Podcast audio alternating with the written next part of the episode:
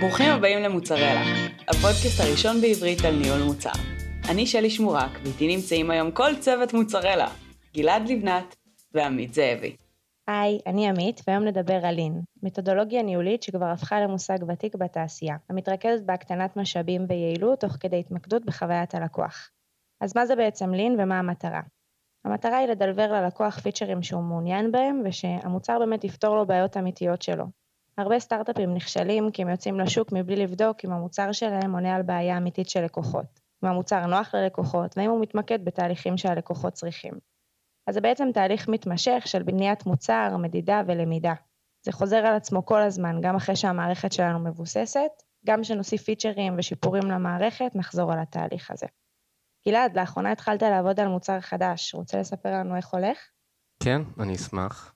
כמו שאמרת, לין זה מתודולוגיה שנלקחה בכלל מעולם היזמות, והיא מאוד מתאימה לעולם פיתוח המוצר, כי היא מתרכזת מן הסתם מאוד במוצר ובלופ הזה שכולם מדברים עליו, שנקרא Build, Measure ו-Learn, או בהרחבה Build Product, Measure Data ו-Learn, ומשם אתה אמור להגיע לרעיונות חדשים. הלופ הזה הוא בכוונה מורכב משלושה חלקים, כי זה מאפשר לו להיות לופ מאוד מהיר. אתה חושב על רעיונות חדשים, בונה אותם, הם לא חייבים להיות הכי יפים והכי יציבים, אבל הם עובדים. ואתה משחרר אותם. כמה שהם אה, מכוערים וכמה שהם לא יציבים, אתה משחרר אותם ללקוחות שלך, ואתה מתחיל למדוד. אם הם משתמשים בזה, אם משתמשים בזה כמו שחשבת, מתי משתמשים בזה, כל מה שאתה יכול למדוד, אתה פשוט מתחיל. ועם הזמן, אתה אמור לקבל מספיק דאטה, שממנו אתה יכול ללמוד. בלין מדברים על אה, validated learning, בגלל שראו לא מעט בהיסטוריה שאנשים, עם כמה שזה כואב להגיד, לא תמיד יודעים ללמוד. כשאנחנו אומרים לא תמיד יודעים ללמוד, הכוונה היא לזה שלפעמים הדאטה נמצא שם, ואתה מתחמק ואתה מגיע למקומות שלאו דווקא אתה נחשף לאמת, או שאתה לאו דווקא רוצה להיחשף לאמת, ובגלל זה שמים דגש בלין על משהו שנקרא validated learning, שקוראים לזה בעצם יחידת ההתקדמות הכי חשובה של הסטארט-אפ, או המוצר במקרה שלנו, ובעצם שמים את הדגש על זה שחשוב מאוד ללמוד מלקוחות אמיתיים, מאירועים אמיתיים שקורים לך, ולא סתם מכל מיני השערות והנחות שאתה לא יכול אה, לבדוק אותם בפועל. זאת אומרת, אם יש לך השערה לגבי המוצר שלך, אבל אתה לא יכול לבדוק אותה, אתה לא יכול לעשות validated learning. ואיך אתה מציע לבדוק? אז יש המון שיטות לבדוק. השיטה הכי פשוטה, או הכי אה, מפורסמת, אפשר להגיד, זה מה שנקרא over the shoulder, זה ממש לשבת מאחורי ה user שלך, זה קצת creepy אני יודע, וממש להסתכל על מה שהוא עושה. אה, כמובן שיש downside ו upside לכל שיטה, נגיד אם יש לך אלף לקוחות, יהיה לך קצת קשה לשבת מאחורי כל אחד ואחד ולהסתכל אה, מה כל אחד עושה. אבל הכוונה היא כן להצליח אה, ללכת ולעשות למידה שהיא משמעותית. לפעמים זה קל, לפעמים זה קשה, אבל זה מאוד חשוב. ובעצם ברגע שהצלחת ללמוד משהו, אז אתה צריך להתחיל להבין האם המוצר שלך עונה על הלקוחות שלך לפי ההיפותזיה שדיברת עליה. זאת אומרת, יכול להיות שאתה צריך להתחיל לעשות משהו שנקרא סטיר או פיבוט, וזה בעצם לקחת את המוצר שלך למקום אחר ששם זיהית שמשתמשים בו בצורה יותר טובה ובצורה יותר נכונה. פיבוט זה בעצם איזשהו מושג אה, סופר חשוב, הוא גם סופר קשה, כי בדרך כלל אתה אה, מתחיל לבנות את המוצר שלך עם איזשהו חזון, ופתאום אתה מבין שיכול להיות שהכיוון שאתה צריך ללכת אליו הוא בכלל אה, שונה לגמרי. יש דוגמאות ממש מעניינות מהתעשייה, אולי אצליח לחשוב על כמה תוך כדי. הדבר הכי, הכי פשוט שאולי אפשר לחשוב עליו זה דרופבוקס, למי שמכיר, דרופבוקס התחילו בכלל מלפנות ללקוחות שלהם, לקוחות קצה, זה אה, אני, אתם, אה, במאזינים שלנו בגדול, ומן הסתם הם היו צריכים באיזשהו שלב לעשות pivot, כי הם הבינו שהמודל שלהם לא sustainable, זאת אומרת, הם לא יכולים להחזיק אותו, והם צריכים להתחיל לפנות ללקוחות אה, עסקיים יותר.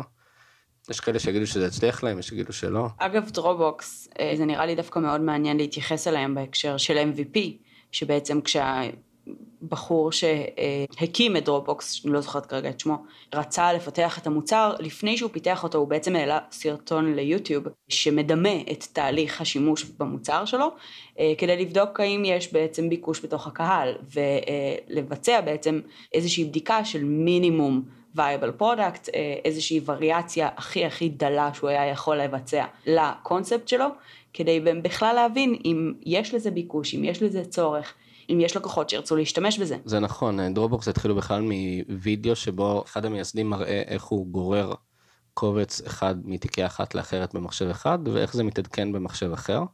והדבר המדהים עוד יותר שהם עשו, הם פשוט אמרו, מי שרוצה את זה, אז בואו תשאירו לנו את המייל שלכם. ותוך, אני, אני לא זוכר כמה זמן, אבל כאילו בעניין של שעות או אולי ימים, הם הגיעו לאלפי אנשים, ועם זה הם הלכו למשקיעים.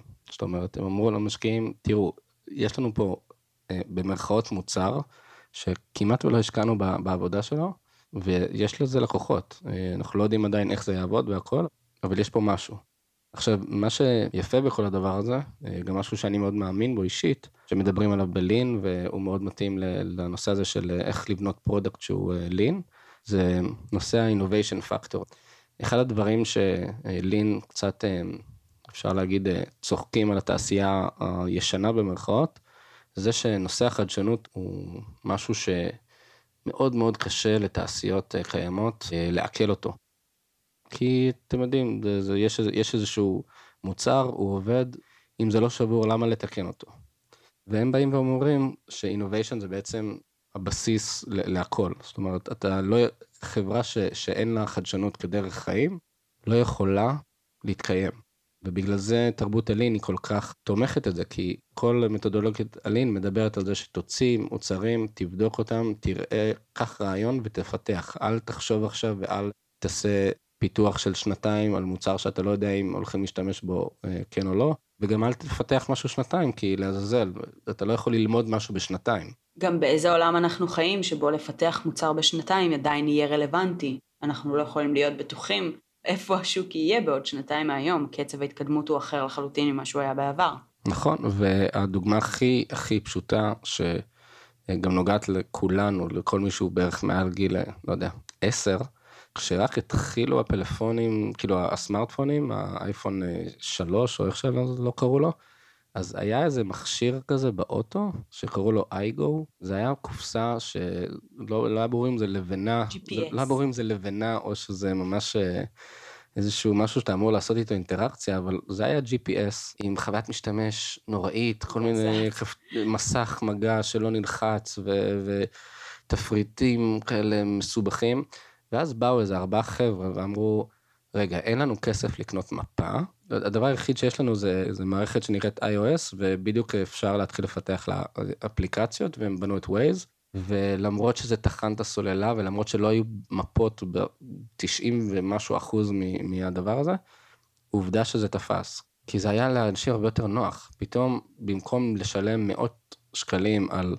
מוצר שהחוויית משתמש בו נוראית, והוא לא ברור מה, מה אתה אמור לעשות איתו, פתאום זה יושב לך בטלפון, ורק הדבר היחיד שאתה צריך זה כבל לטעינה וזהו. זה נכון, אבל אני חושבת שספציפית גם לגבי ווייז, הערך המוסף של התחושה שבעצם הקהילה בונה את המפות והקהילה עוזרת לעצמה, הם נתנו שם איזשהו ערך שלדעתי מאוד דרבן אנשים להשתמש באפליקציה, אפילו שבהתחלה הייתה ממש לא נוחה, מאוד איטית וממש לא ממופה.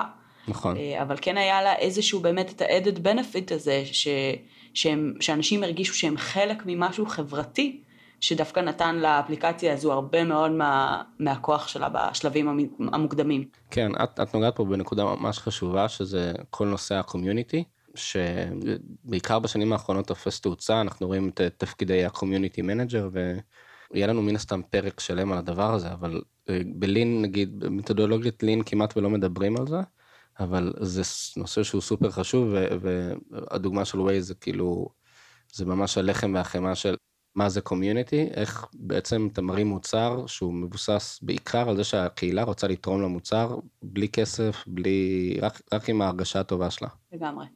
זהו, אז, אז כמו שעמית באמת אמרה, אני התחלתי לעבוד בחברה שלי עכשיו על אה, מוצר שהוא לגמרי חדש, אה, אין לנו מושג אפילו איך אנחנו רוצים שהוא ייראה. ואנחנו בחברה, איפה שאני עובד, אנחנו עובדים במתודולוגיה שהיא מאוד מבוססת על לין, אה, ובאמת מה שהתחלנו לעשות זה פשוט, אמרנו לעצמנו, אוקיי, אין לנו שום דבר על המוצר הזה, אין לנו מושג, אנחנו רק יודעים שיש פה איזשהו צורך, אה, אני לא רוצה לפרט יותר מדי כדי לא, אני יודע, אולי אני חושף פה סודות מדינה או משהו. אה, אין צורך לפרט על המוצר, באמת אה, רק אה, מבחינת מה התהליך שעשיתם, איך, איך ניגשתם אליו. אז באמת מה שעשינו היה לשבת ולחשוב, אוקיי, נראה לנו שהלקוחות שלנו רוצים 1, 2, 3. ואז הלכנו קצת לדאטה ואמרנו, וואלה, יש מצב שאנחנו צודקים, לא, לא בטוחים עדיין. ואז הלכנו לכמה לקוחות שלנו, ושאלנו אותם שאלות פתוחות, אמרנו להם איך, מה אתם חושבים על המוצר, מה אתם עושים איתו בדרך כלל, ודברים כאלה, איפה אתם משתמשים בו. וקיבלנו איזשהו ריחרוח ראשוני, והתחלנו לעשות brainstorm. אה, כל אחד זרק את הרעיונות הכי מופרעים שלו. תהליך brainstorm זה משהו שצריך לדעת לעשות, והוא סופר חשוב, הוא יכול להיות מאוד מועיל. ופשוט התחלנו אה, לזרוק את הרעיונות הכי הזויים שלנו, ובחרנו איזה ארבעה חמישה, והתחלנו לפתח אותם. התחלנו לפתח אותם, ואיך שהראשון יוצא, התחלנו לעשות לו A-B טסט. לראות מה, האם כל ההיפותזה שבנינו סביב אותו פיצ'ר, האם היא נכונה או לא. וקיבלנו את התשובות שלנו, ואחרי ארבעה ימים, חמישה ימים, הוצאנו עוד פיצ'ר. וגם עוד A-B טסט, והתחלנו לראות האם זה באמת תופס, האם ההיפותזה שהייתה לגבי הפיצ'ר הזה נכונה או לא, וככה אנחנו ממשיכים הלאה. והכוונה שלנו עכשיו זה לא ליצור איזשהו מוצר שהאנגיידמנט שלו הוא הכי גבוה, או שפתאום, אה, לא יודע, נראה איזשהו פלואו אה, מטורף שלא חשבנו עליו, ולהמציא את הפיצ'ר שישתלט על, על הכל. לא, המוצר, הכוונה שלנו עכשיו זה נטו ללמוד. מה עובד ומה לא, ומה ההיפותזות שלנו, האם הן מחזיקות מים, כי אנחנו יכולים להושיב את האנשים הכי חכמים וכל אחד יגיד מה הוא חושב, ובסופו של דבר הכל לא יהיה נכון כי, כי זה לא יתפוס במציאות. אני יכול, חייב להגיד שזה איפשהו כיף לעבוד בשיטה כזאת. שאתה בא ואתה חושב על איזשהו רעיון, טאק, מוציא אותו, ואתה אומר, מקבל את הסתירה שלך, או, או הולך לישון עם חיוך, ואתה אומר, וואלה, לא, לא מאמין שזה עבד, אבל זה עבד. וזהו, וברגע ש, שאנחנו סיימנו קצת אה, ללמוד, כי באמת אתה, אתה נכנס לאיזשהו שלב שאתה לומד בלי סוף, אתה כל יום עובר על הדאטה ואתה אומר, וואלה, לא מאמין ש, שזה מה שקרה, ו, ובזה כן השתמשו ודווקא בזה לא השתמשו, וזה עוזר לך להבין, אם זה צעד אפס, אז זה עוזר לך להבין מה הצעד הראשון שלך. לאן כדאי לך בכלל לקחת את המוצר, שוב, מתוך כוונה של לפתח עוד פיצ'ר שבנוי על אולי פיצ'ר שכבר בנית, או משהו בסגנון, וללמוד ממנו. הכי לין שאפשר. מעולה. זה נשמע ממש כיף וממש מעניין, ואני חושבת שיש משהו אה, גם מאוד מרגש בלעבוד מהר ולקבל תשובות מהר, לדעת מהר אם לרעיונות יש כיוון, יש מה להמשיך איתם, יש להם עתיד, וגם מתוך זה מתפתחים דברים מאוד מפתיעים במהלך התהליך, וזה באמת... אה, קונספט שהוא אה, מאוד סטארטאפיסטי ואופנתי, אבל בסופו של דבר הוא פשוט, והוא כיף, והוא נכון לסוג הפיתוח שהיום צריך להיות הרבה יותר מהיר והרבה יותר אה, אה, קשוב לצרכים של לקוחות, כי יש הרבה מאוד פיתוח והרבה מאוד מוצרים, והשוק משתנה בקצב מאוד מהיר, אז אין ספק שהסיבה שהמתודולוגיה הזו נהייתה כל כך אופנתית היא, זה זה. כן, גם, גם אני מסכים איתך, כי גם קל מאוד להשיג את הדאטה היום. זאת אומרת, זה, פעם זה הרי, מערכות היו קורסות בנקודה מסוימת, היית צריך להשקיע אה, מאות אלפי דולרים, ב, אם לא מיליוני דולרים, רק ב marketing, היום יש לך הרבה יותר צ'אנלים לעשות את זה. אה, וגם אה, התחלת להגיד את זה, ש, שזה הרבה יותר כיף, והסיבה שלדעתי זה הרבה יותר כיף, כי אתה, אתה מהר מאוד רואה את המוצר שלך מתחיל ללכת. זאת אומרת, פתאום אתה אומר לעצמך, אוקיי, אני לא מאמין שאשכרה מישהו לקח את הפיצ'ר המפגר הזה שעובד ב-30% מהזמן, אבל הוא משתמש בו אה, עשר פעמים ביום. לעומת עכשיו לשבת אה, שלושה חודשים, ואת יודעת, אה, להרים את המוצר שלך ככה שהוא יעבוד מעל 98% מהפעמים וכו' וכו', ואז אתה מגלה שאף אחד בכלל לא שם לב לכפתור הזה או מה שזה לא יהיה. אז, אז הרבה יותר כיף כאילו, זה באמת הרבה יותר כיף, אתה פשוט, אתה נהנה הרבה יותר מהעבודה שלך, אתה אשכרה קם בבוקר ואתה אומר, אוקיי, אני חייב לראות האם ההימור הזה שהיה לי אה, לפני שלושה ימים, האם אני צודק או לא. נכון, אנחנו יכולים לקבל פידבקים בצורה הרבה יותר מהירה ו- ולהבין אם אנחנו עובדים בצורה נכונה או לא. וגם לשנות כיוון זה הרבה יותר קל.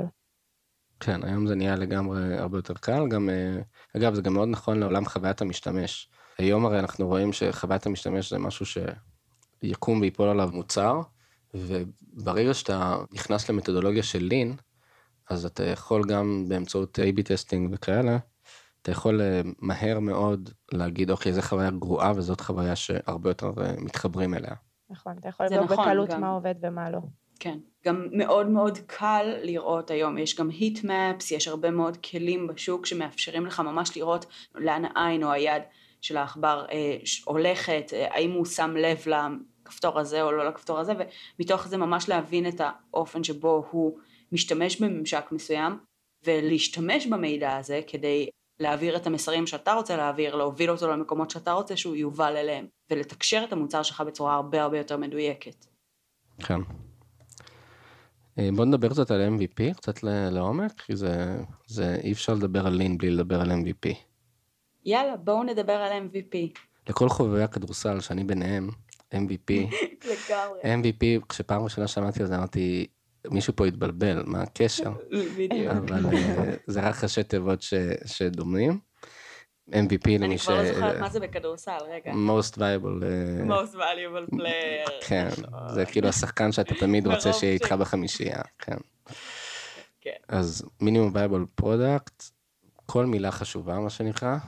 המינימום זה כמובן תעשה את המינימום שאתה יכול בשביל להגיע למוצר שהוא וייבל, שכאילו אתה אשכרה יכול להגיד למישהו בוא תבדוק את זה, בוא תשחק עם זה, בוא, בוא תגיד לי מה אתה חושב על זה, זאת אומרת, זה יכול להיות לא מעוצב, לא ב flow, בלי צבעים. זה יכול להיות הכל. כן, כן זה יכול להיות רק, רק שזה... י...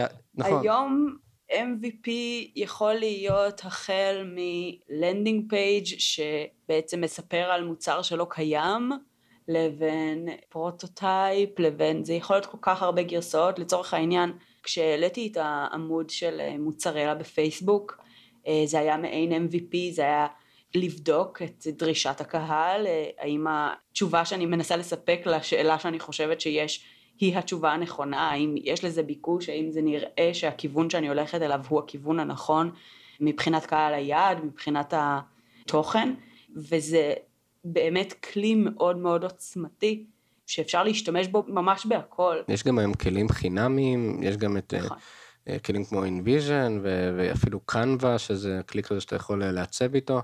כמו שעמית אמר, אתה יכול לתת לו את ה prototype הכי פשוט בעולם, אה, ארבעה שקפים אה, שיושבים לך בטלפון ורק נותנים לך את ההרגשה של ה feature שאתה רוצה לבנות. אנשים יגידו לך, הבנתי, לא הבנתי, זה נראה מגניב, זה נראה גרוע, כאילו... יש אפילו אפליקציות שאתה יכול לצלם wireframes שצוירו ידנית בטלפון, לחבר ביניהם היט ספוטס ואז בעצם לייצר אינטראקציה בין מסכים שצוירו בעט על דף. בואו ננסה זה, בואו ננסה לשים לינקים אחר כך, כדי שאנשים... סבבה. יש באמת הרבה מאוד דרכים היום לעשות כל מיני גרסאות, גרסאות שבעצם מקדימה זה המוצר באמת ומאחורה זה שקר, גרסאות שבהם מאחורה זה מתחיל להיראות כמו המוצר באמת ומקדימה זה עדיין לא מעוצב, יש בעצם טווח של מה שאפשר לעשות עם MVP ושלבים בדרך שאפשר להשתמש בו ככלי שהחלטנו שבעצם כל הפודקאסט שלנו אה, נכון לכרגע הוא מעין MVP. גם הפרק אה, הזה הוא MVP. בדיוק. ולמעשה יש לנו מה שנקרא דיון לשתף את הקהל ולבדוק ביחד האם ההיפותזה שיש לנו עכשיו של סוג התוכן והכיוון שאליו אנחנו אה, מכוונים נכון לכרגע אכן הוא הצורך שקיים היום. הוא הפודקאסט החלומי שהם חולמים עליו. לגמרי.